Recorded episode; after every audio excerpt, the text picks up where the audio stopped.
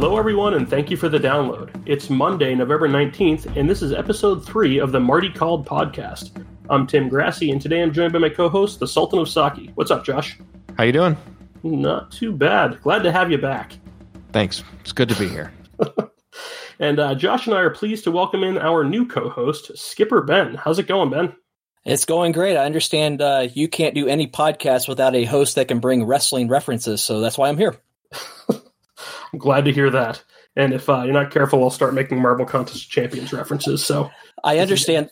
This, this is a lot like when Hulk Hogan joined Kevin Nash and Scott Hall, and they formed the NWO. Uh, that's that's what I feel us uh, this little group is right here. We're the uh, new world order of Disney podcasts. I really miss not having drops at a time like this. I have no understanding of anything that was just said. It's okay. That was for an audience of one, and you said it. I'm done I'm, now. I was busy losing my virginity while you were polishing up on those statistics. So, uh, Ben is a uh, new new podcaster to this show. Uh, he's replacing Gary. Gary uh, did not get hit by a TTA vehicle. Uh, we just decided, Josh, Gary, and myself, that Gary wanted to do a news show, and uh, he does that with Josh and Scoodles, and I'll give Josh a chance to plug that in a moment. Um, but really, it came down to uh, wasn't the right fit for Gary to do the show, and we hope that Ben is the right fit. But we'll see after that wrestling reference. We'll see how far he gets on the on the, uh, on the podcast. But you're on uh, probation, uh, buddy. Don't screw it up. Next thing you know, you're going to be posting gifs, and you're going to be banned from the group.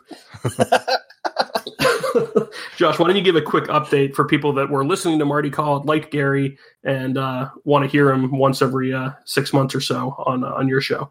Sure. So so Gary and I and Scoodle still do Progress City Radio. It's uh I wouldn't call it a news show so much as a uh if it were a Jeopardy, it would be the potpourri category. It's just uh you know whatever strikes our fancy at the moment. But uh there's certainly no hard feelings. Gary's one of my best friends in the world. We still talk all the time and that show is alive and well.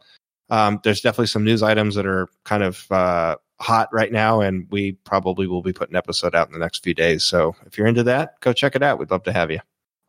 So, in deference to the nature of that show, the focus of this still will remain on Imagineering. Uh, that is the goal here. While this particular show, we will be talking about Epcot and have that be a, um, a relatively current event based uh, discussion. The focus will be on less so the news aspect of it and really what it means from an Imagineering standpoint. We are hoping to recreate those conversations within the halls of 1401 Flower Street and hope that we are at least somewhat insightful relative to what the Imagineers are doing. But uh, I've been talking too long already, and uh, we have a new co-host that I think needs to reintroduce himself to the podcast community. So, uh, Ben, where you been? Uh, I've been around. Uh, while you said I'm uh, new to this show, I'm kind of a old soul when it comes to podcasting. I used to do a, a segment on Inside the Magic with Ricky Brigante called "Cruising the World" that covered my time working for Disney as a cast member. I spent three years out in the parks in Florida working at Muppet Vision and uh, the Jungle Cruise, thus the Skipper Ben name.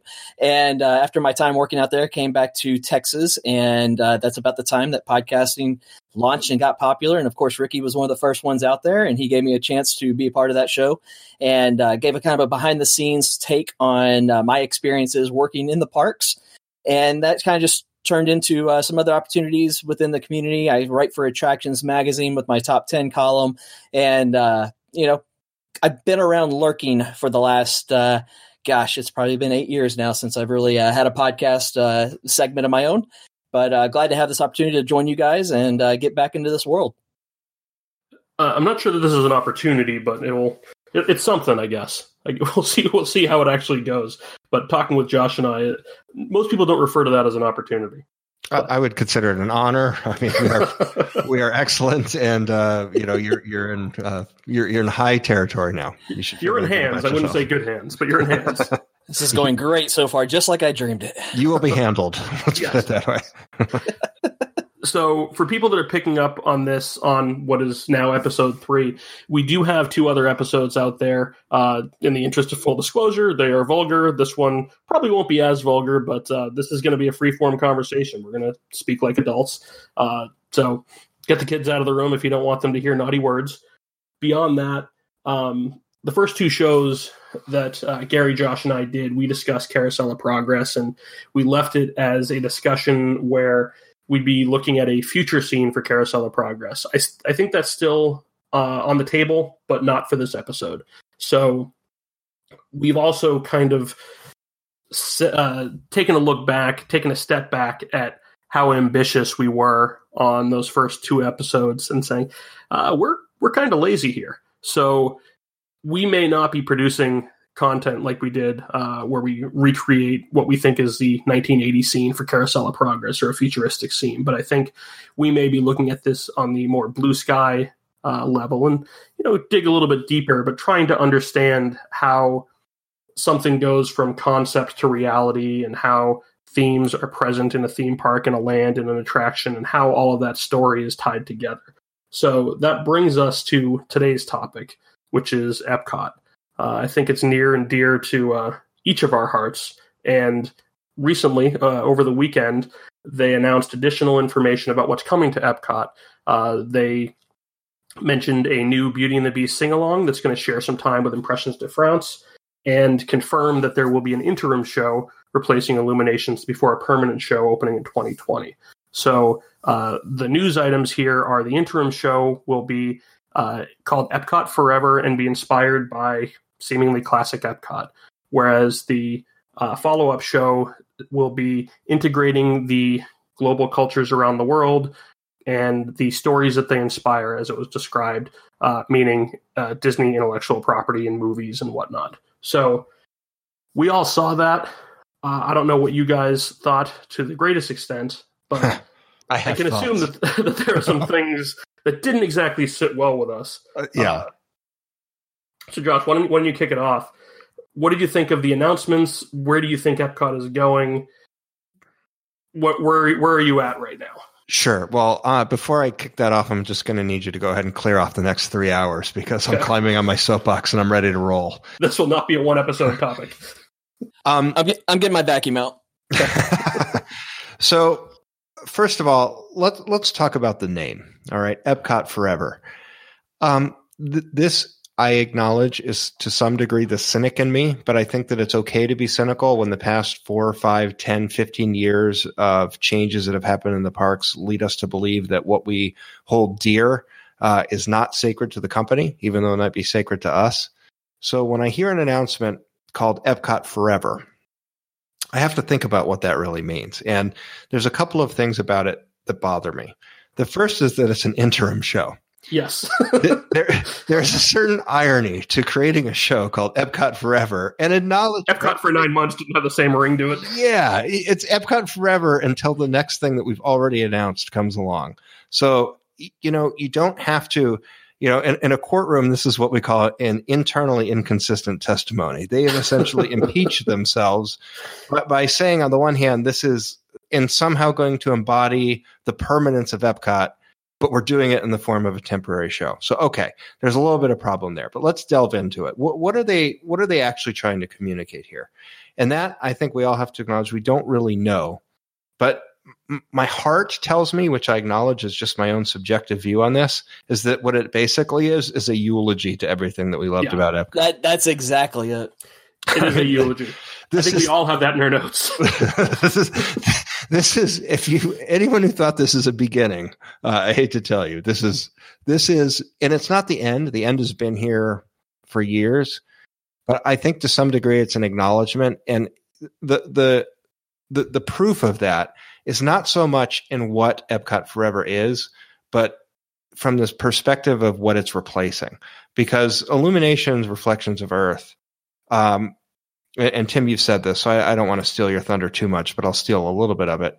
It, it truly does speak to, I think, the heart of Epcot. It's one of those things that is so distinct and unique to that park that if you saw even a 30 second clip of it, uh, either video or audio, you would know what it was. It's it's yep. just so purely hardcore Epcot that for that to go away uh, and to be re- replaced by a temporary show called Epcot Forever, uh, just you kind of have to look at that and say, okay, this is not uh, a memorial to Epcot in this from the perspective of them saying that we're going to preserve it forever. It's a memorial from the perspective of saying this is this is gone. Um, and it's time to move on to whatever is next. I think Disney recognizes nostalgia. They um, they recognize nostalgia, and I think this is nothing more than a bone thrown to fans. I think that's all it is. Yeah, I, I agree. This is uh, it's like all these years of the fans out there talking about classic Epcot. We want we miss the old Epcot. This is exactly what that is. We're we're, giving you just a little bit. You're the Epcot that we're turning to, the Epcot that you're going to get in the years coming is not going to be what you always wanted. But before we go out, here's one last look at it. Uh, say goodbye because you're never going to get it again. Yeah. yeah. So let's actually look at this objectively. That's kind of the uh, purpose of the show, and not just our uh, our opinions on whether or not this is a, eulogy for Epcot. So when I when I think of Epcot, I think that it has the ability to be more than a theme park because it was at one point. It inspired people. Uh, it was aspirational in that it was trying to bring communities together. And I wrote some notes uh, where perhaps the future direction of Epcot would be celebrating discovery, celebrating cultures, and inspire greatness uh, in technology. And nothing that was announced over the weekend really hit on any of those. So that's what I wanted Epcot to be, or I thought Epcot was. Do we have any idea what Epcot's new theme could be? Could it be tied back to this? Are there ways, are there treatments of these fireworks shows, of these sing along shows, of Guardians of the Galaxy that could bring it back to the celebration of discovery, celebrating cultures, things like that? So, I, I, sorry, go ahead. Oh, I was going to say, I was going to say, with the current management team that's in charge, no, I don't think you're going to uh, to see that happen. I had a little Twitter thread with uh, you know WDW theme parks uh, talking about this uh, deal. A, that's a nice little copy and paste website that's out there. Yeah. Um, uh, now, to me, this was like the uh, without saying so much. Uh, these announcements told the community what Epcot is going to be moving forward. And it's going to be IP and character based. It's going to be fa- fantasy land essentially. There's IPs that you can put into every one of those countries they're already putting the IPs over in Future World without them actually saying that they're moving away from that mission statement altogether. They're doing that with these attractions that are going in.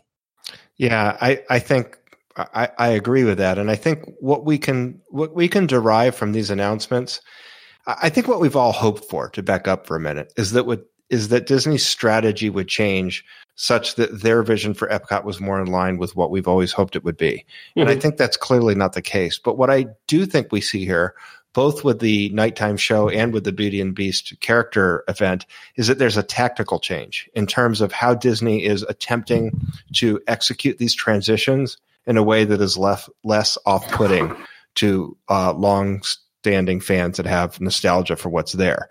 Because what you really see here is, um, in my opinion, and, and again, I, I, recognize this is cynical and I almost feel the need to apologize that even though I think it's uh, justified.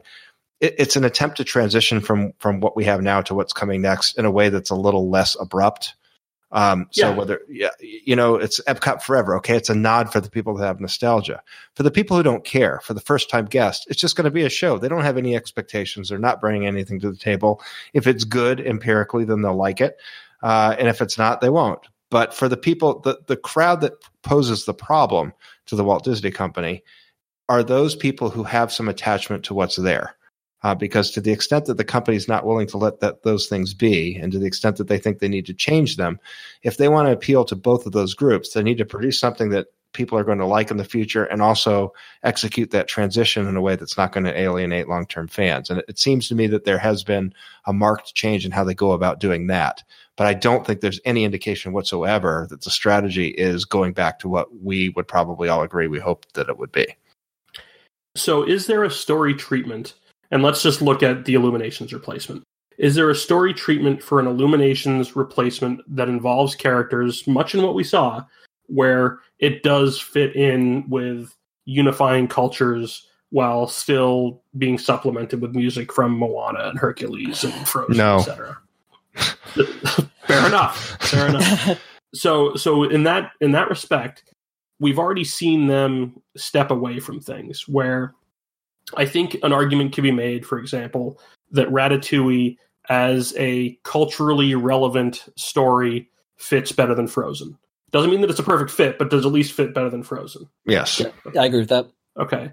Uh, there are other stories in Disney's lexicon that could fit into World Showcase that are character driven. The most obvious one is Coco. That is a slam dunk thematic fit.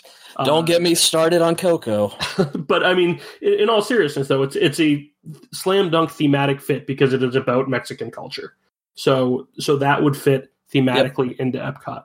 Um, I think there are ways to tell stories using characters where it could also fit into Epcot. Um, I I believe that there's a story treatment for Guardians of the Galaxy where you could basically have it be Peter Quill and have it be a love letter to classic Epcot and have Epcot forever not be a true eulogy for the park, um, but perhaps be uh, continued within Guardians of the Galaxy. However, Go ahead. I've I've heard your your your statement on the Guardian side, but hasn't that all kind of been thrown out with the gutting of that building the way it was? I mean, that's the, that's the physical structure. Uh, when I say love letter to classic Epcot, the interior of that 133 foot building is going to be largely screens. So you can recreate anything in CGI, and you can have. Uh, I, I don't know what the story of the ride is, but let's say it's time travel, and Peter Quill wants to go back to 1987 and fly by Horizons and fly by other aspects of classic Epcot. Um, I don't expect that to be what they're doing, but I could at least see a level of discovery. Or I, go ahead. I would love that. It just seems like you actually had pieces of classic Epcot in that building that could have been incorporated into some of that stuff. No, that's fair. And with that all being cleared out like it was, I mean, there's just nothing there. It, it that tells me that they're going away from doing anything like that. So we're talking as fans though of of classic Epcot. Mm-hmm. Realistically, does that move the needle? Does that draw in guests? And is there a way that you can be inspired by the past but not replicate the past with See, the future of Epcot? To me, the hard part about this is drilling down to what makes us nostalgic for Epcot because I think that it's a bad business strategy to cater people to cater to people merely because they're nostalgic for something. Yep. The much better business strategy is to figure out what it was about that place in the first place that created that nostalgia. Yep. And that's where, in my opinion, they're falling down because it seems that they're making very knee jerk reactions. They are they're shoehorning things in where they don't necessarily belong they're getting away from this idea of creating a place that has some sort of unified meaning as a whole. You know, and it's not to say that any Disney park is necessarily perfect in terms of theme. They're not. But you can look at individual attractions and, and they're, they're vignettes. You know, they're stories, they're episodes in a greater saga that when you look at the park as a whole, it all sort of makes sense together generally. And you know, there's this old notion in filmmaking and TV making of hanging a lantern on things that are not, you know, thematically consistent, where there's discontinuities or whatever. That that's true in in great literary works and great film works throughout history. Nothing is perfect. But there's a difference between striving to create a unified whole that makes sense and having the occasional hiccup and throwing to the wind the idea that theme matters. And, and to me, Epcot has become the the melting pot, and I don't mean that in a good way. It's just become uh, you know 300 acres of where you put something uh, when it when you can't figure out where else to fit it, and and, and that to me is the problem. And, and I'm not sure that a generation from now that is going to result in the sort of attachment and affinity for the place that we all have. For a while, that park was Hollywood Studios. And Agreed. Over, over yep. in California, it was DCA where it's yep. like, all right, we don't know where to put this. Let's just find a, a home for it here. And I think what what is actually happening from an executive level is the thought process is we have this intellectual property that we like, and let's use Frozen because it's the clearest example.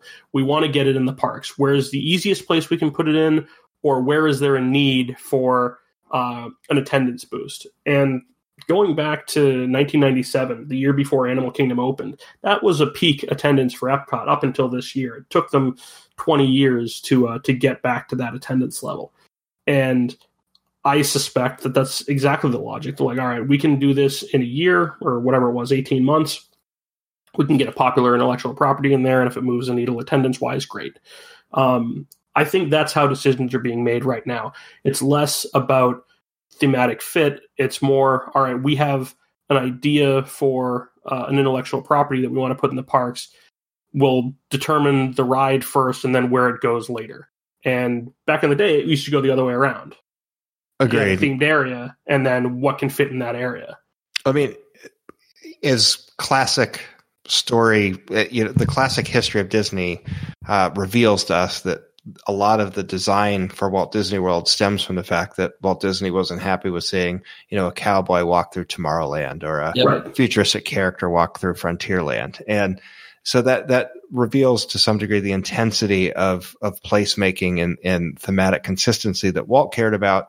And it seems that the, the pendulum was swung so far in the other direction. And the the interesting thing to me about this, as someone who studies business, I teach business at a university, is that there are thousands of companies in the United States and around the world that are doing everything they can to differentiate their offerings from what their competitors have.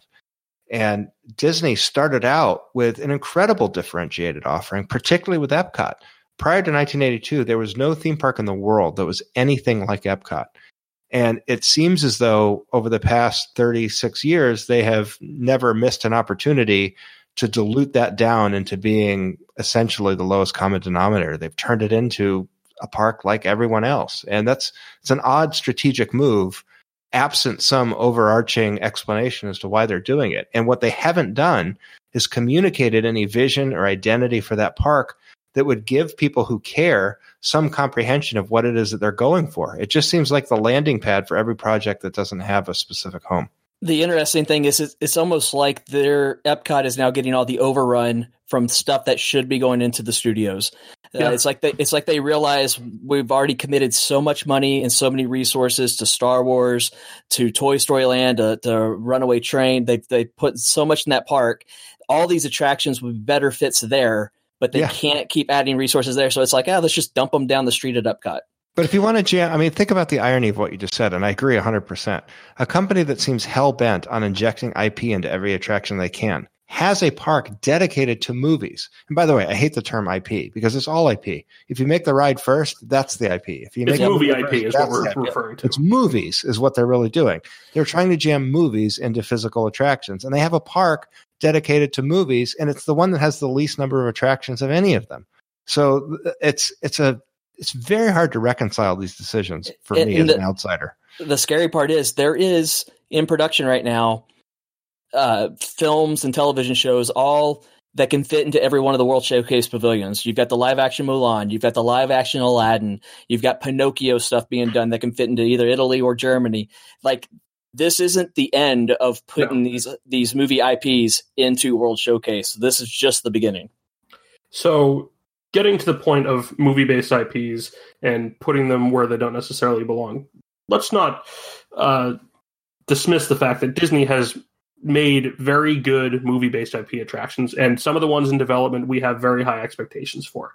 Um, the problem becomes adapting one media, medium of entertainment, typically film, and reconfiguring that to a new medium of entertainment, typically an attraction or a ride. I think there are some circumstances, and I'll look at Tron for example, and getting a little off topic here. I thought Tron sucked. I thought Tron Legacy sucked, but I think it would make a great ride. Um, and there are some some movies where they lend themselves better to uh, to making an attraction than others. I think we can look at uh, Star Wars creating a universe around that makes perfect sense. It's something that they should have done 20 years ago, and I'm very much looking forward to it. But Yeah. some of There's these some of these don't fit. There's a reason that Escher used drawings and paintings instead of sculpture because the it, the idea simply doesn't translate to the medium. So I want to get back uh, though to something that, that Josh said about what really Epcot means and how do we even dig back to that. So whenever that question comes up, I like to look at points in the past and specifically the dedication plaque. So uh, if you'll indulge me, I'm going to read this. Uh, to all who come to this place of joy, hope, and friendship, welcome. Epcot is, is inspired by Walt Disney's creative vision. Here, human achievements are celebrated through imagination, wonders of enterprise, and concepts of a future that promises new and exciting benefits for all.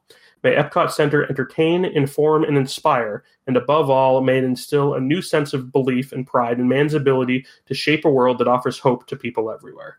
So, I think that is still relevant to what we want Epcot to be today.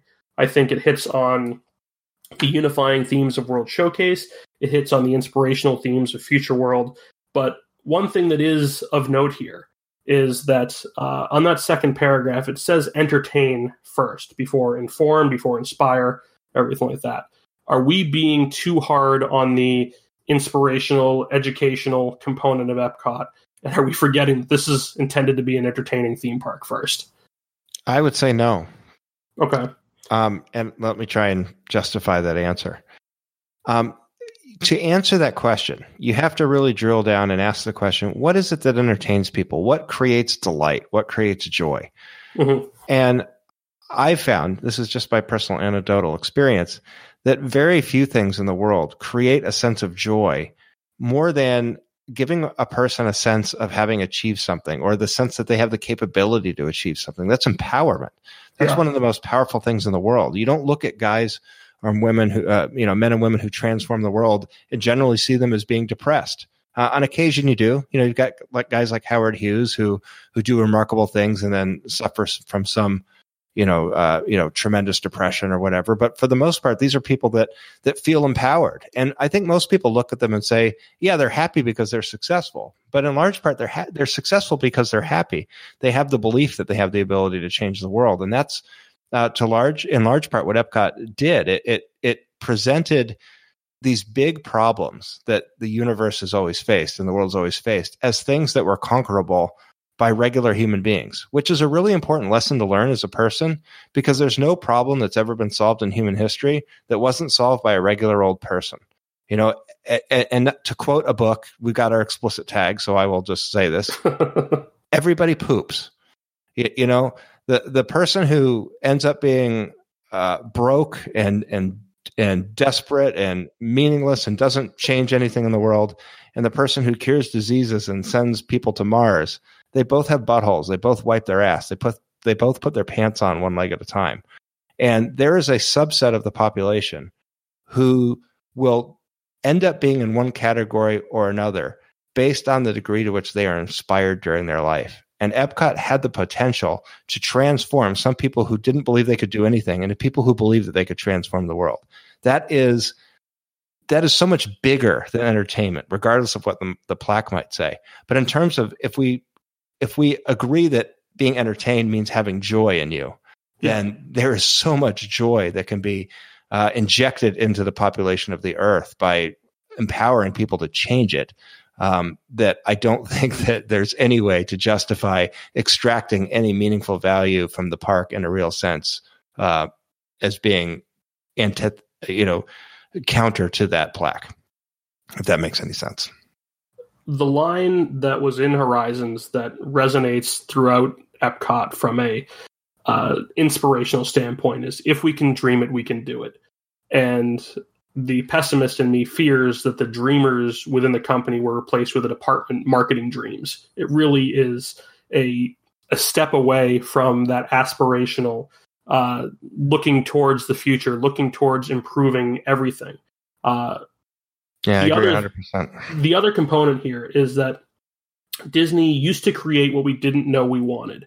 Uh, now they seemingly focus group vanilla ideas that can be better marketed. Now, I don't want to dismiss this outright from the sense that, like, I think they're still creating things we didn't know we wanted. I think the Star Wars Hotel was something we didn't know we wanted. But now that they've put it out there, I think a lot of people want that. I think they like the idea of it. It's tied to an intellectual property, but it is a leap beyond what was done over at, say, the Wizarding World of Harry Potter.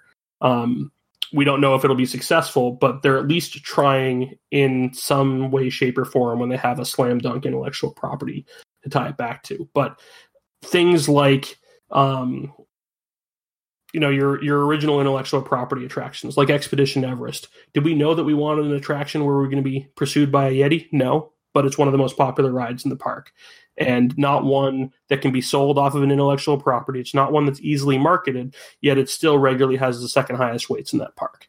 Right. So, if it's so popular, why does it close early? that's one of the ones that doesn't close early. I'm sorry, I had to do it. it's rare that he's right.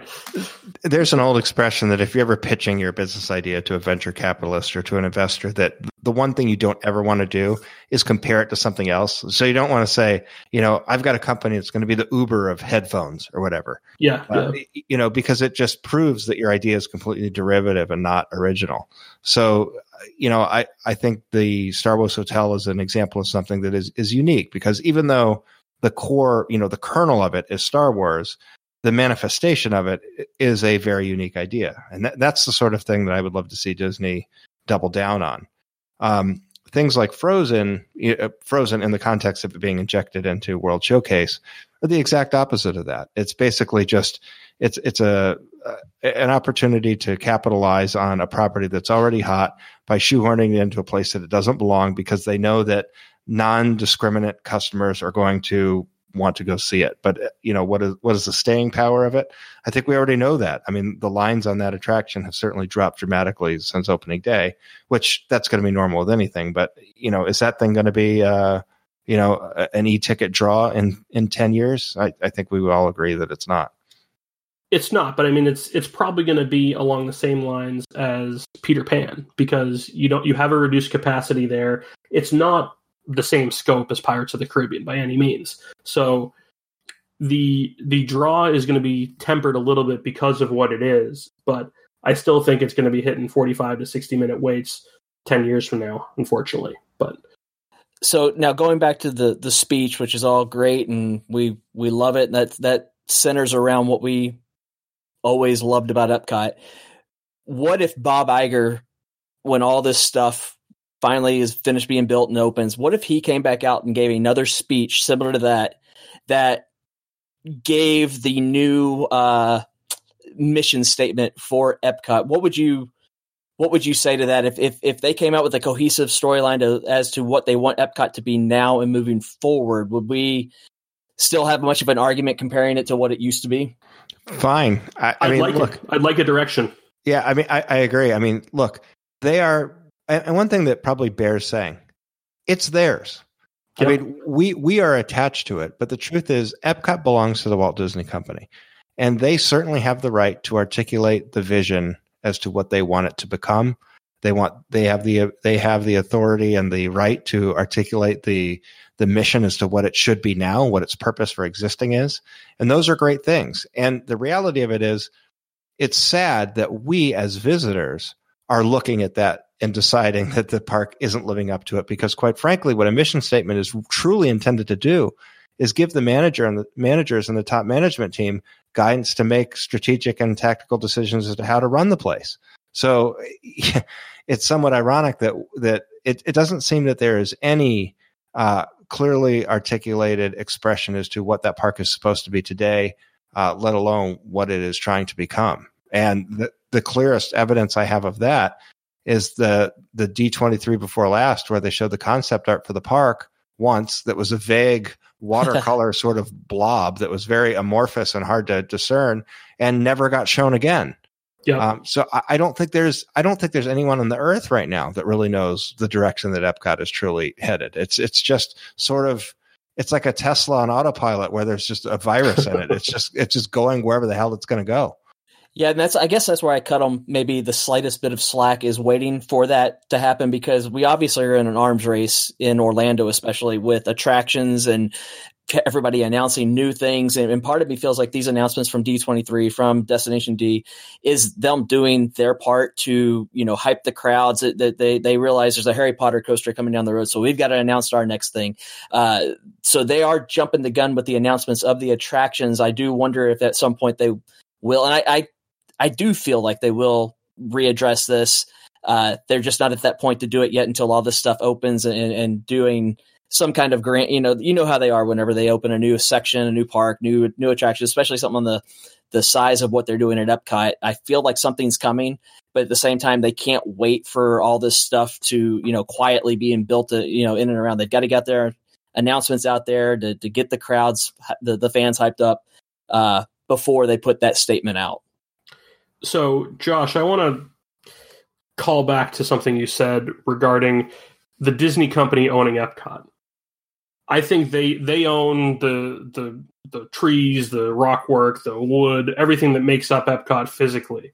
I think the idea of Epcot originally is very much uh, there's an ownership level amongst the fans of of those concepts of those ideas. And I remember hearing a few different interviews with Tony Baxter, uh, one of which was seemingly he was sticking around because he feels that he knows how to fix Epcot. Um, he's now no really not really sticking around anymore, but he discussed the idea of you can put an intellectual property everywhere or anywhere. You just need to come up with the appropriate story for it. And we talked about nonlinear storytelling in the first two episodes, and he used Indiana Jones as an example. That you take Indiana Jones as a you know very valuable intellectual property uh, that Disney can use, and there are treatments where you can fit that into each of the four parks.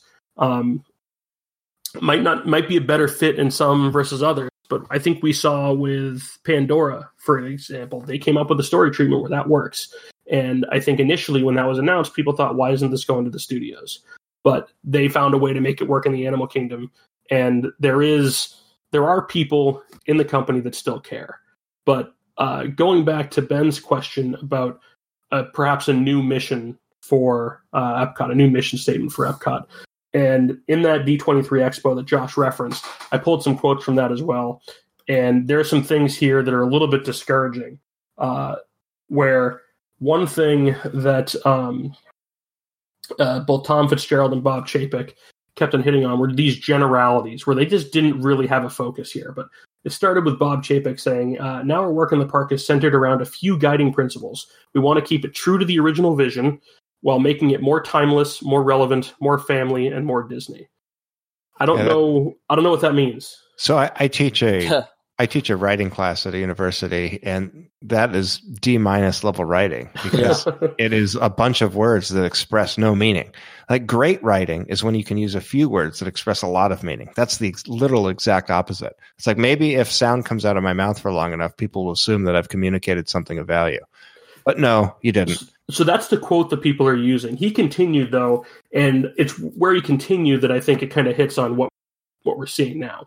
We're also ensuring that these plans incorporate what we've been hearing from our guests, especially from our families with young children. They love Epcot, probably not true, but they want it to have a little more of that Disney wow factor, which is telling me this park does not cater to kids and they're going to make it cater to kids. And the next question becomes should it? Does every park have to cater to kids? Um, I know when I was growing up, I loved, but was kind of indifferent towards World Showcase, and that was okay for my family. Right. Well, look, if you had a clothing company mm-hmm. and you wanted to sell the most clothing that you could, would you decide that you were going to make only kid sizes? Like, I think the answer is obviously no. Um, you, you, know, there's a very wide demographic of people who are interested in Disney, and mm-hmm. many of them have children, and many of them are children, but not all of them. So I guess the question you have to answer if you're Disney is is it better off for you to take a park that is that is uniquely positioned to cater to adults and give up that serving that demographic uh, in favor of aligning it toward younger audiences, despite the fact that all of your other properties do the same thing. And it seems to me, based on what we've seen, that the decision that they have made is that yes, that's that's what is in their best interest. I don't agree with it but my disagreement with it is not because I necessarily think it's a bad business decision. I don't know. I don't have that data. Yeah. But it certainly is not a decision that aligns with my interests. I just have to recognize at some point that perhaps my interests don't align with Disney's. But that doesn't necessarily mean that the choices they're making are good. It just means that they're not consistent with what I want to see the parks become. And as a father of two children under 10, I can attest that it's a difficult park, even as it stands right now, to keep two young ones occupied for an entire day. Uh, the the the sad part is if they didn't put in Frozen, if they didn't do attractions like that, what were they doing before that that was adding to the capacity of the park to keep us entertained? There's just not mission. You had the mission space, you had Soarin', you had Test Track, but those were you know there's pretty long gaps in between those, and then the smaller attractions around those they they weren't filling in those holes. So it, it's it is a difficult park as it stands today. And granted, they're adding a you know Ratatouille, Guardians. There, there's a few things that are going to help fill uh, some of that time in there. But for young children, it's not a great park to hit. What do young children do when they're not at Disney World at Epcot? That's what I don't know. Stare at their phones. stare, stare at their phones. Yep. So they're also adding, and these, this was announced this weekend. They're updating the O Canada. Uh, they announced back at the D23 Expo in 2017 that they're updating Reflections China into a seamless uh, 3D circle or not 3D, but Circle Vision movie. Um, we have we certainly have fans of these shows around World Showcase, fans of American Adventure and Impressions de France as well. Are these things too stale for today's audience? Is that part of the problem that these aren't things that are going to that, that kids aren't going to be entertained by a movie about France or a you know a Circle Vision movie about Canada or China? Is is that part of the problem that they're kind of still under the old thinking for the non intellectual property based items? I think it's uh, you could take the word property out. It's the not the problem is non intellectualism. There's just uh, it's a generation of people that don't want to think about anything, that don't appreciate the value of learning something.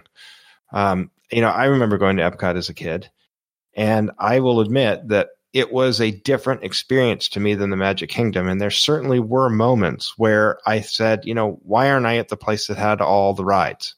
Mm-hmm. Um, but at the same time, the park that I ended up being attached to 30 something years later is Epcot. So uh, that to me is is the crux of this whole thing is that isn't it possible that building a long-term uh, fan is not purely a function of giving them instant gratification.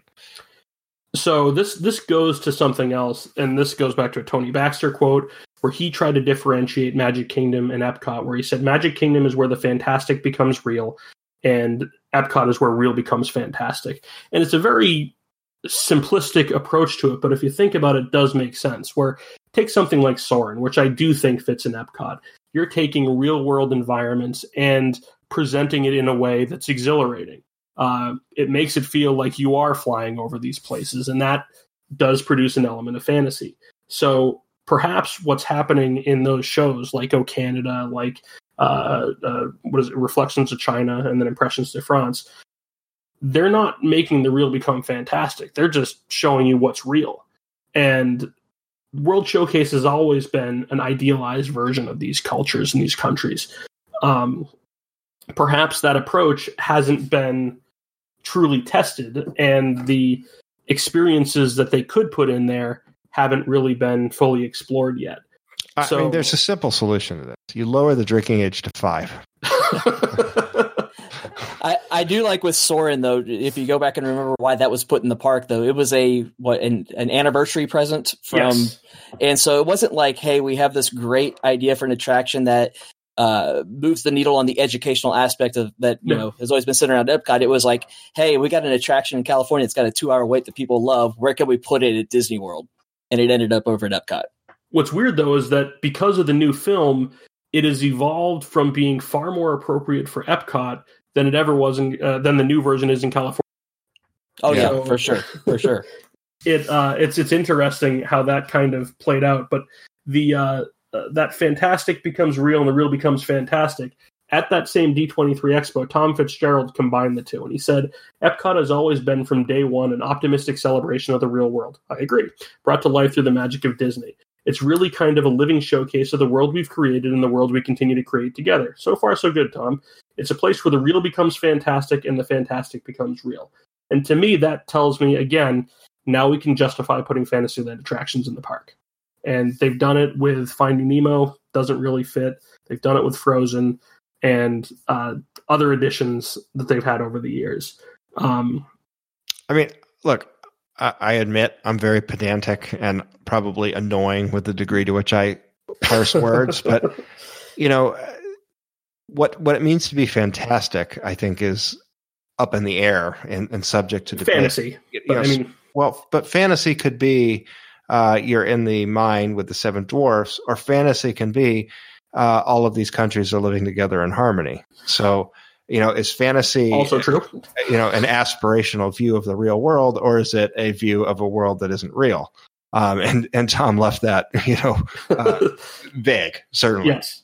Um, but clearly, it seems to me that the original Epcot and for anyone who's been a fan of the community for a long time, you know that you know the old adage that there was this future world idea or this idea of the future, and then there was this this idea of different countries, and they were these two disparate ideas, and no one knew what to do with them. And then somebody miraculously had the idea that they would push these two models together, and all of a sudden we got the modern vision of Epcot. And the the irony of it is, or the the magnificence of it is, that it both of them show what the world can be.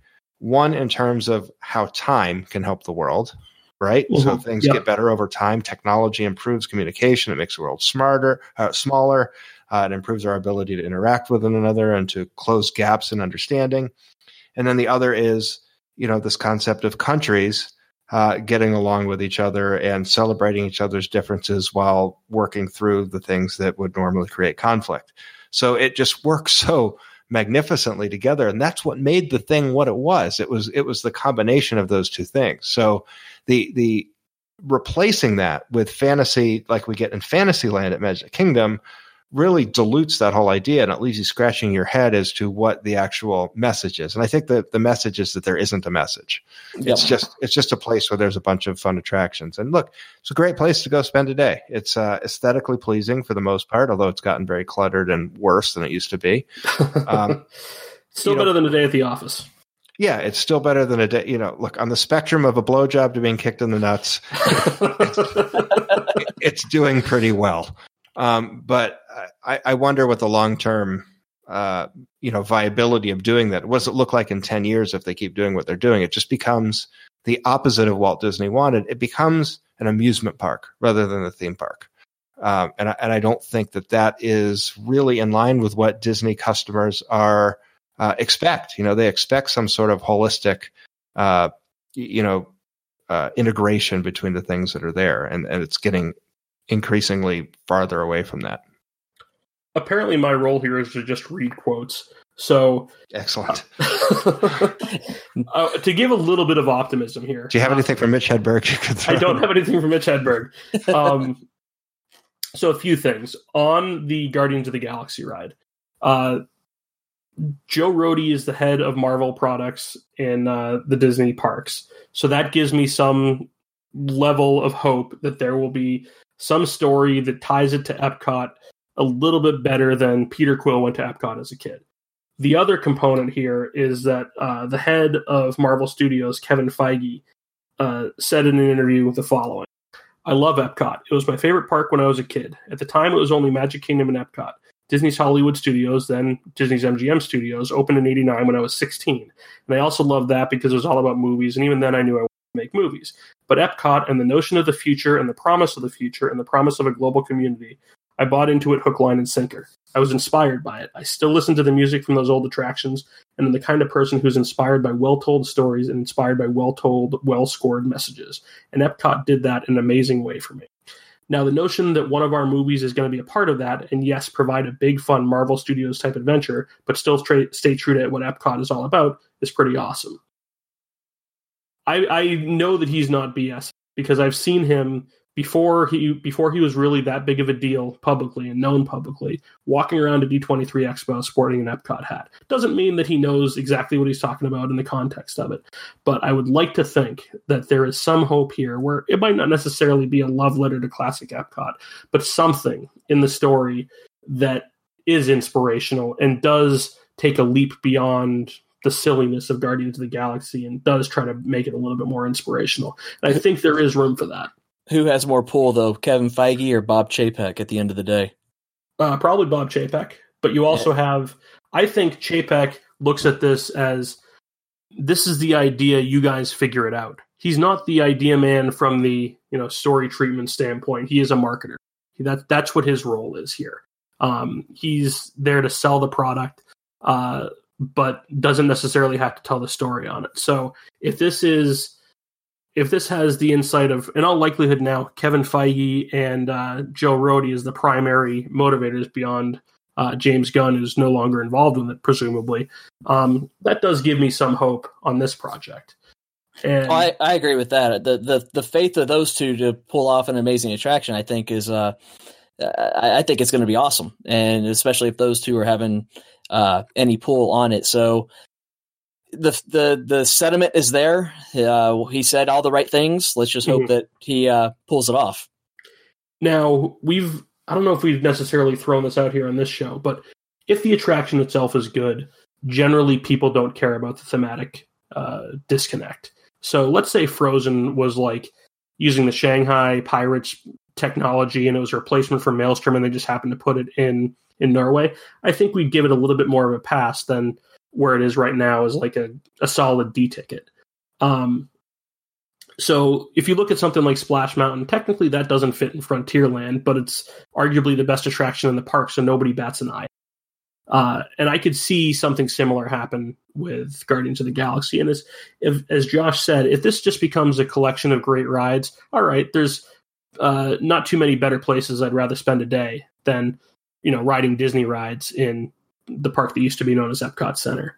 But uh, to give a little bit more hope on things that we've condemned here, uh, a guy over on WDW Magic, a poster named Magic Feather, who's usually pretty involved and has some insight on things, says uh, on the fireworks show, I too am giving the show the benefit of the doubt. Admittedly, having a slightly greater understanding of the show than most has helped that. And I do expect there to be a bigger tie to global themes than many are expecting. No, this isn't a pure exploration of global themes, but it's not Fantasmic either. And I don't know if you guys saw the actual footage that they showed this weekend, but it really did look like an upgraded version of Fantasmic. And So It's kind of hard to not think that. I, I will say that for me, as someone who resists change and is very nostalgic for old Epcot, uh, and who loves Illuminations, Mhm. I I feel that there's something different about a nighttime show than a physical attraction that makes it easier to replace a phys- uh, a nighttime show without doing irreparable harm. And, and specifically, I look at the ingredients of what makes them up. You know, if you were to look at Illuminations and boil it down to its elements, you, you have a few things there. You've got lasers, which I think are really important. I remember we call them pew pews. The first place I saw pew pews as a young child was Epcot, and and I was like, "Whoa, that's amazing!" Yes. Uh, there's fireworks, of course, which are much more common, and I suspect both of those will be a part of whatever they uh, install there. Certainly, fireworks will for sure, uh, and I think lasers will be as well, though with a little less certainty. And then the the most important ingredient, though, I think, is the music. Yes. Um, and that's where Illuminations really, really is just a, a work of art. It's a, it's a little bit like saying we're taking the Mona Lisa down and we're putting up this new finger painting, that which you think is really good because it uses a new technology. Um, you know, if you were to see just the lasers of illumination without any context, eh, like a Rorschach test, and someone asks Mhm. you what is it, and maybe we would know, but I don't think most people would and, and certainly not the fireworks. If you just saw the fireworks of illuminations without any context, any sound, any music, and you showed it to an average person who'd been to Epcot, I don't think they'd know what it was. But I think overwhelmingly, people who have seen that show, if you play the music for them, would be able to identify it. That that is like the heart and the soul of that. So, I, I guess what I'm getting at is, I think at least two thirds of what makes illuminations illuminations will still be there the, the real unknown to me is is what the soundtrack is going to be. Is it going to be that moving, uh, you know, incredibly compelling uh, audio that that just sort of tugs at your heartstrings and leaves you walking out of there with a little bit of a tear in your eye? Um, and if it doesn't, then that's a downgrade. Um, but we're we're looking for the thing we didn't know we want in that soundtrack, not uh, a best of, not a happily ever after, which is a Yeah. fantastic show, but not necessarily what we're looking for here. And, and I could tell you that I absolutely I don't have any I have no musical ability other than to recognize things that I love, but I don't have any ability to produce great music or or explain academically what makes it. But I know that Illumination soundtrack has it. Yeah, Um, eh, you know, and I, I just I I hope very strongly that whatever goes in there has it as well. But um, there's so few things that I've experienced in my life that are that compelling. Uh, you know, from an audio standpoint, that it's almost hard to believe that they could just bang it out because they decide to. It still amazes me the goosebumps I get every Yeah. time seeing that show, and I've seen it so many times, and it, I get the same feeling every single time. And Yep. uh, it, it is it's the music. It really is. The good thing is, uh, and I, I, I guess I'm being the devil's advocate here weekly. Um, there are problems with Illuminations. Oh, absolutely. You know, whereas yep. I have a harder time identifying that with something like Horizons. I'm like, that was just strong from beginning to end. You know, it's hard to say, well, here's the part of Horizons I would gut. But you know, the most expensive, most elaborate, most complex showpiece ever built, the Earth Globe. Um, oh my God! Quite frankly, is a, is a train wreck. Yep. Um, and it's just it is the opposite of the the wand that was over spaceship Earth. It's about scale. You know, yeah. it, and scale is one thing that Imagineering normally nails. If if if you had any you know core competency that you could say these guys almost never screw it up, it's understanding perspective and scale. And the Earth globe is just a tragic uh, display of the fact that even they can really screw that up. Because that thing, if you're standing next to that thing, it's a really impressive, you know, apparatus. But when you're on the shore and that thing's out in the lagoon, it looks like nothing. Yeah, there's a football field in the way. I mean, exactly. there's, there's 300 yards between you and the thing you're supposed to be looking at. It, it is not impressive, and it, it just it really falls down on the effect that it tries to create. So, pretty, pretty sure they're still using standard definition on that as well. Probably, probably. not that it would matter. I mean, if I project high def, the um, uh, Josh, you faded out a little bit there, and I assume you were probably saying something funny. It was very not, clever. Let, let's just assume that it was. Listeners, you can laugh. I think one thing that is certainly intriguing about the 2020 nighttime show that's coming is that there are large barges that I think solve that problem. Um, we might be upset with what's actually going to be projected on those barges, and I think there's Disney is seeing this problem with Rivers of Light, and they're probably learning the, lo- the wrong lesson from that show. But they're seeing that all right, this show is doesn't have enough uh, substance to it, and they will probably be fixing that show in, in five years. If Illuminations 2020 is what I'm going to call it for now on, uh, if that show sucks but still has some technologically uh, uh some technological improvements over its predecessor, then all right, it may, might not be all for naught. Uh, that was a lot of negatives in that sentence, but I think you understand what I'm getting. There, there might be there might be a benefit. So yeah, I looked back at like old versions of Illuminations before Reflections of Earth, and one thing they did was highlight the individual countries around World Showcase. Uh, yep. That's going to be coming back. I, am almost certain that's going to be part of this. Yes, and, should. That was a. I mean, that was brilliant. You have them there that's a that's a standout moment as a kid is remembering yeah. the cheering for your country when it came up. I, yep. I miss that so much. If that's how they do it, if they you know, as as Ben suggested, they're doing the live action movies, and maybe that's the integration where they don't necessarily show the animated versions, but they show live action Mulan, they show live action Pinocchio, uh, uh, any other live action movie that they've got in the works at this point, Beauty and the Beast, and they show those, and perhaps because you're seeing humanoids, uh, for lack of a better word, maybe that works a little bit better than cartoon characters. But we don't know everything. We know about seven percent of it, and like we always do, we extrapolate. We think doomsday scenario here, but we know that there's going to be characters in it. And are there ways where they can properly integrate it? Uh, saying, all right, this story was inspired by France. Here's Belle you know, this story was inspired by China. Here's Mulan. Um, can we accept that or no? Well, I, I don't want to be non-responsive to your question, but you you made a comment earlier that I, that I think warrants a, a comment. Okay. Uh, there's a certain irony as to Imagineering's view of technology in Epcot because while they seem disinterested in presenting technology in Future World, they also seem hell bent on mm-hmm. shoehorning technology into their shows. And if you look, I, I, don't claim to be an artist, but you know, if you if you were to go back in time and talk to a famous painter, you wouldn't ask him what brand of paintbrush he uses. You know, the, the technology is a means to an end. It, it is it's the story that that really matters. That you know the the technology is just an instrument to bring that to life. So when when you have something that's very fundamentally sound like Illuminations, and you throw it away because you want to do something new technologically like projection mapping or whatever. I mean, I'm the biggest nerd of the group, I'm pretty sure. I, mean, mm-hmm. I, I, don't know. I haven't without a doubt. Okay, so no arguments here. I, no. I mean, I, I can ar- I can ride through a ride that has a terrible story and just appreciate the you know the ride vehicles. I mean, I really I'm into that stuff, but yep. at the same time, I, I I see the tragedy in throwing away a truly good story uh, in order to try and use some new technology in, in a novel way. Even though I appreciate that, I, am not sure that replacing something great is necessarily the place for it. So it's interesting to me that a company that seems uninterested in technology in some context is like really eager to use it in others. It's funny you say it like that because the the main reason I wanted to go work for the company was to see how they did everything. Mm-hmm. That was yeah, I, I the number that. one factor. And yeah. uh, you know, you've got a park that embraces technology, or so it, they they say they do. Uh, with all these new attractions going in, you know, we we are going to get some amazing technology to pull off these shows, to pull off these rides.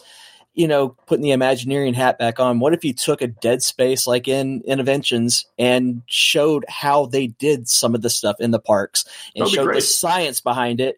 I think that's a way that you can maybe shoehorn some of that classic Epcot back in with yeah. the the new stuff they want. I would sit there and love, you know, uh, the the froze, Frozen might not be everybody's cup of tea, but the, I love the Elsa audio animatronic in there.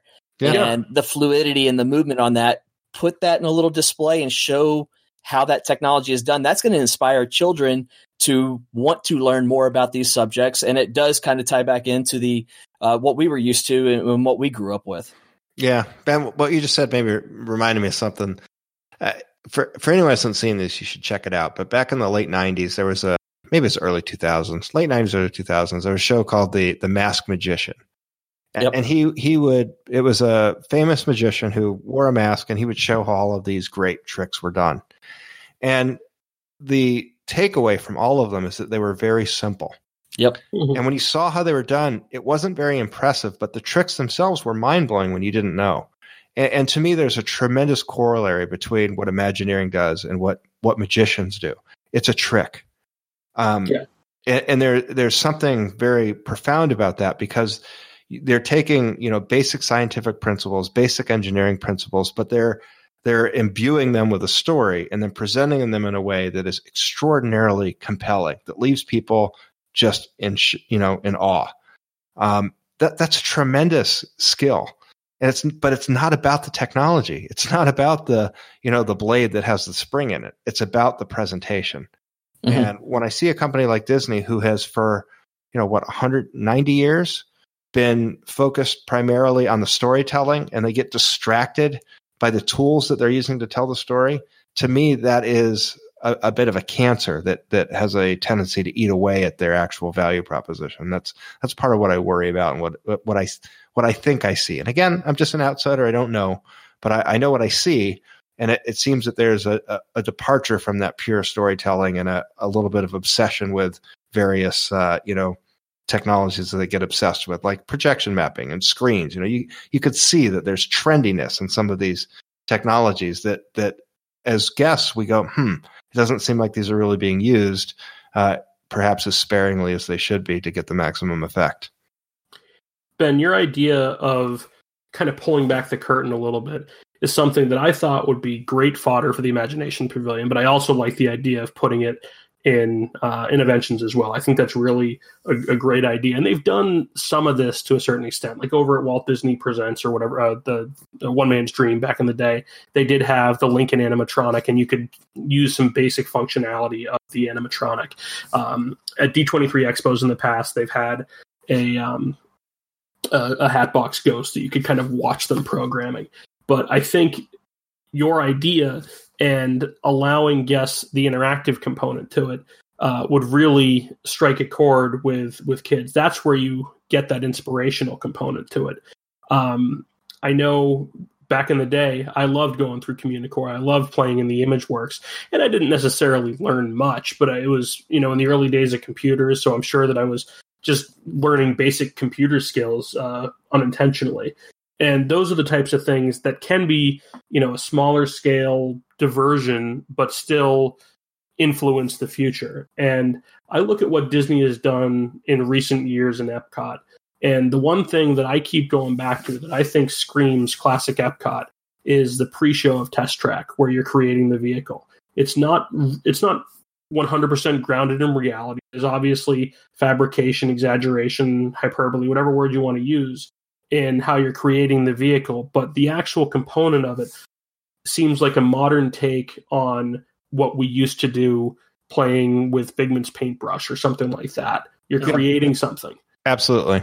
Yeah. And I, I think, you know, I, I've been sort of a lone gunman in defending the overlay of Test Track as being a tremendous improvement of the previous version uh, on Kingdom Cast. I was standing alone on that one, um, but but largely for the same reasons. And to go back to what you said, I, I don't know that Epcot doesn't need to be school. No, you, you know, not. But if it can create curiosity, or or maybe that I probably articulated that poorly. If it can encourage curiosity, if it can awaken it, you know, if you can walk out of there going, "How did they do that?" I mean, this is sort of a dumb analogy, but I, I went to the park as kids many, many, many times. I grew up in Florida, and then I went, you know, ten or fifteen years without going, and I went about ten years ago. I went back to Epcot, and when I got back to my hotel, I'm like, boy, you know, Spaceship Earth. I remember that as a kid. What does that ride layout look like? And I googled it. Mm-hmm. You know, and and that's how I became a part of this community. Is I just started delving deeper and deeper into it because I was curious about how all of this stuff worked, and I, I think that that's what empowers people to really learn. Is not the opportunity to be taught because those mm-hmm. opportunities, you know, there's an old expression: when the student is ready, the teacher appears. Uh, there's access to information has never been more easy than it is today, and it'll be easier tomorrow than it is now but but creating in people a curiosity you know a motive force to get them to go out and explore and learn and suck in some of that information that's available. That's the magic. And the parks used to do that tremendously and epcot more than any of them. I think uh as we kind of near the hour mark on this show we we could talk about epcot for seven episodes and i think we probably will in some way shape or form but perhaps a way to tie this back to the imagineering component of it is giving us each a homework assignment. And that is to try to come up with try to come up with an intellectual property that would fit into epcot. Trying to not necessarily shoehorn something in but trying to come up with a story treatment for either something that they're doing or something that they're not doing that would work. And i'd say that coco is probably off the table because it's too obvious. But uh, jo- Josh, you just said Epcot doesn't have to be school, and now Tim's giving us homework. Yes, exactly, exactly. But I think I think that's something where we have to recognize the future involves movies in Epcot. Um, and you go back to 1989 when they were uh, discussing MGM Studios. That was going to be a pavilion in Epcot. It was going to be a movies pavilion.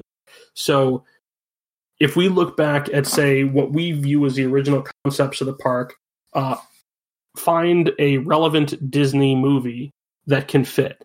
Um, and ideally, it's something that hasn't been mentioned before. Uh, I know I've discussed on E-Ticket Report and just publicly about the idea of putting Black Panther in the park, so I won't use that. But I did want to take a quote from that that I think does scream classic Epcot, and this is kind of what it. I'm getting at. I'm doing Sleeping Beauty based chloroform pavilion.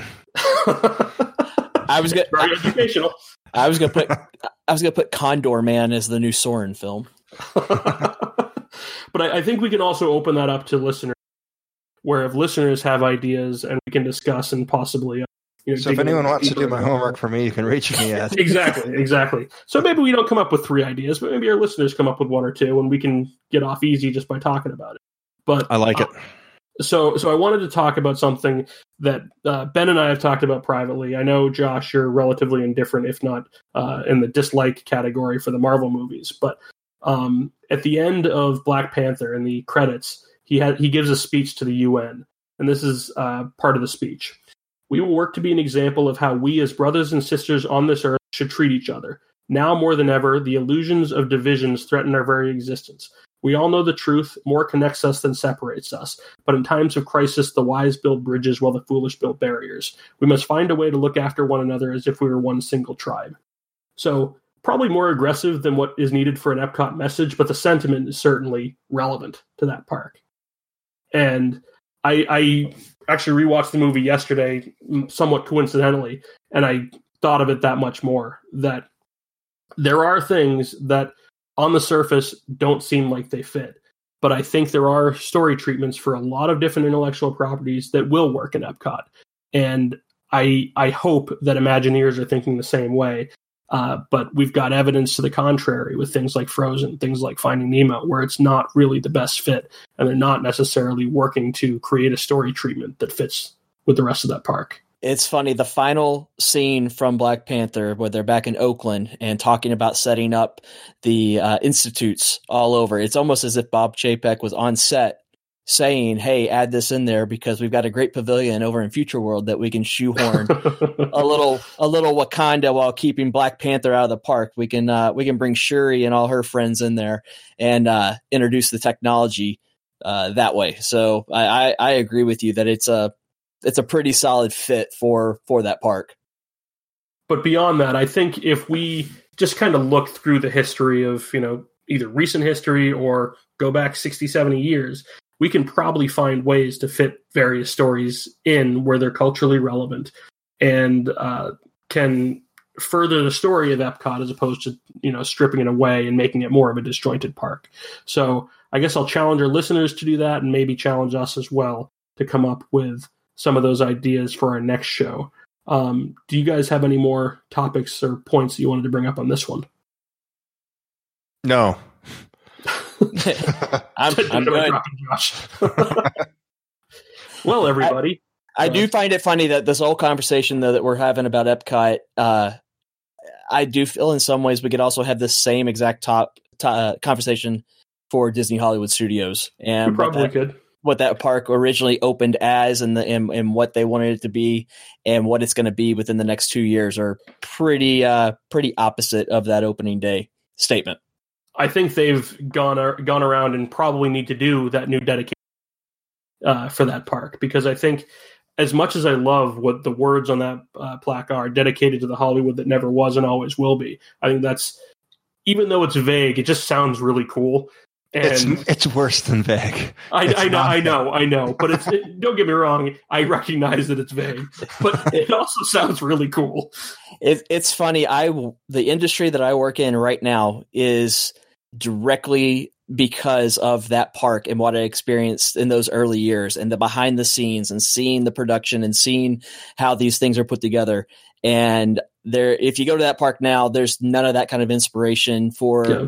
Anybody to to uh, want to you know it's essentially the same thing with Epcot. You know, getting into fields of study, getting into uh, things that you can do with your life. That's all gone from the Hollywood studios that we knew when it opened, and uh, it's just a odd reflection that you know that there. I can take you back to the exact spot on the backstage tour when I looked at my parents and told them what I was going to do with my future, and it was because of that backstage tour and the stuff that we saw there, and uh, none of that inspirational stuff is there anymore. Were they cool with you going into porn, or did that take some selling? Uh, oddly, my dad was. Mom had a problem with it. that does give a taste of a future show, though. Not the porn, mind. you. Uh, the the look at how Hollywood Studios has changed as well, because the production side was an interesting thing for me personally. Episode five. Tim orders a pizza. Step one: cut a hole in the box. for for me, I thought it was the animation side. As I try to bring this back on the rails, uh, uh, not being railed, but back on the rails. Ba-dum-bum. bringing it back to the animation side, the problem is I had no ability, but that was something that I just was fascinated by. So you never know Yeah, what's going to yeah. strike you as a as a kid. And I mean, Ben made a career out of it. I I kind of wish that I had, you know, not been so infatuated with baseball in college, and perhaps I would have explored uh, trying to get a job in Imagineering as well, because uh, we discussed briefly how we were kind of brought back into the community. For me, it was seeing construction of Everest, seeing the construction of Soarin', and I thought, hey, what's what's going on here? I'd been kind of removed from Disney for five years, and now they're building new things that I, I want to know about. I like how you just blamed baseball for the fact that you're not Imagineer, despite the fact that you're not a baseball player. What I, what I what I mean by this, and not that this is real, uh, by no means is I going to be a baseball player. Let's get that out. of I was fascinated with the spreadsheets. But I did, however, you mentioned spreadsheets. I did, however, try to get a job in baseball out of school and failed miserably at that as well. well, at least you tried. Everyone who's successful always tells me that failure is the key. So you're one step closer, my friends. Yes, and that's why I'm an accountant right now. My father was the only one that would hire me. So you're you're not getting a World Series ring. I'm not getting a World Series ring. Oh, I okay, okay. I, I could have. I thought you were part of that bullpen or something. As uh, caught up with that. York. Yeah. yeah, yeah. I think we should probably wrap it here as uh, we go into my career path. But uh, if you like the uh, the new show without Gary or with the Gary, who knows? Um, if you just like it, I don't really care. Wait, it- was Uh, that a shot? Was that a shot at you're getting rid of me already? Because uh, it was like Gary will be part of episode four. yet. Okay, But okay. On episode five, we'll be joined by Derek Bergen. if you have any questions, topic ideas, He's been he's been here the whole time. You just couldn't hear him. replacement host ideas, uh, email us at martycalled at gmail.com. Uh, you can also follow us on Twitter under the username at martycalled or join us on the discussions in our Facebook group, facebook.com slash groups slash martycalled. Uh, we'd also appreciate our listeners bookmarking our Amazon affiliates link over on martycalled.com. Doesn't cost you anything, but helps us fund the show with purchases we're, you're going to make anyway. And with the holidays coming up, hopefully we get this out before Black Friday and you guys can fund an entire year of hosting for us. So, uh, moving beyond that, Ben, where can we find you online? Uh, you can find me on Twitter at Real Skipper Ben and uh, writing for Attractions Magazine. Excellent. And Josh, what about you? You can't actually find me, but you could find my glorious merchandise at utilidors.com. There's two O's in there because I don't know how to spell. Utilidors.com. Yeah, Utilidors.com. It's uh, Redbubble stuff, all quality, uh, vetted by me. I think you really like it. Classic Epcot designs, uh, minor copyright infringement perhaps, but I think it's within fair use. I don't know. But in any event, if you want that classic Epcot look on your for a shirt, for an iPhone case, uh, I've got some slutty skirts in there for the ladies. Go ahead and hit me up. No, practically no markup on those. You can't afford not to buy it. It's Christmas season. It, this is like the perfect gift for that Disney lover in your family. And of course, you can find me at WDW Theme Parks on Twitter or Facebook.com slash WDW Theme Parks. Well, guys, I think we did it. I think we, uh, after six months of planning, finally got a show in the books. I already hate both of you. that's that's how you know it's working. See you in a month or seven. Peace.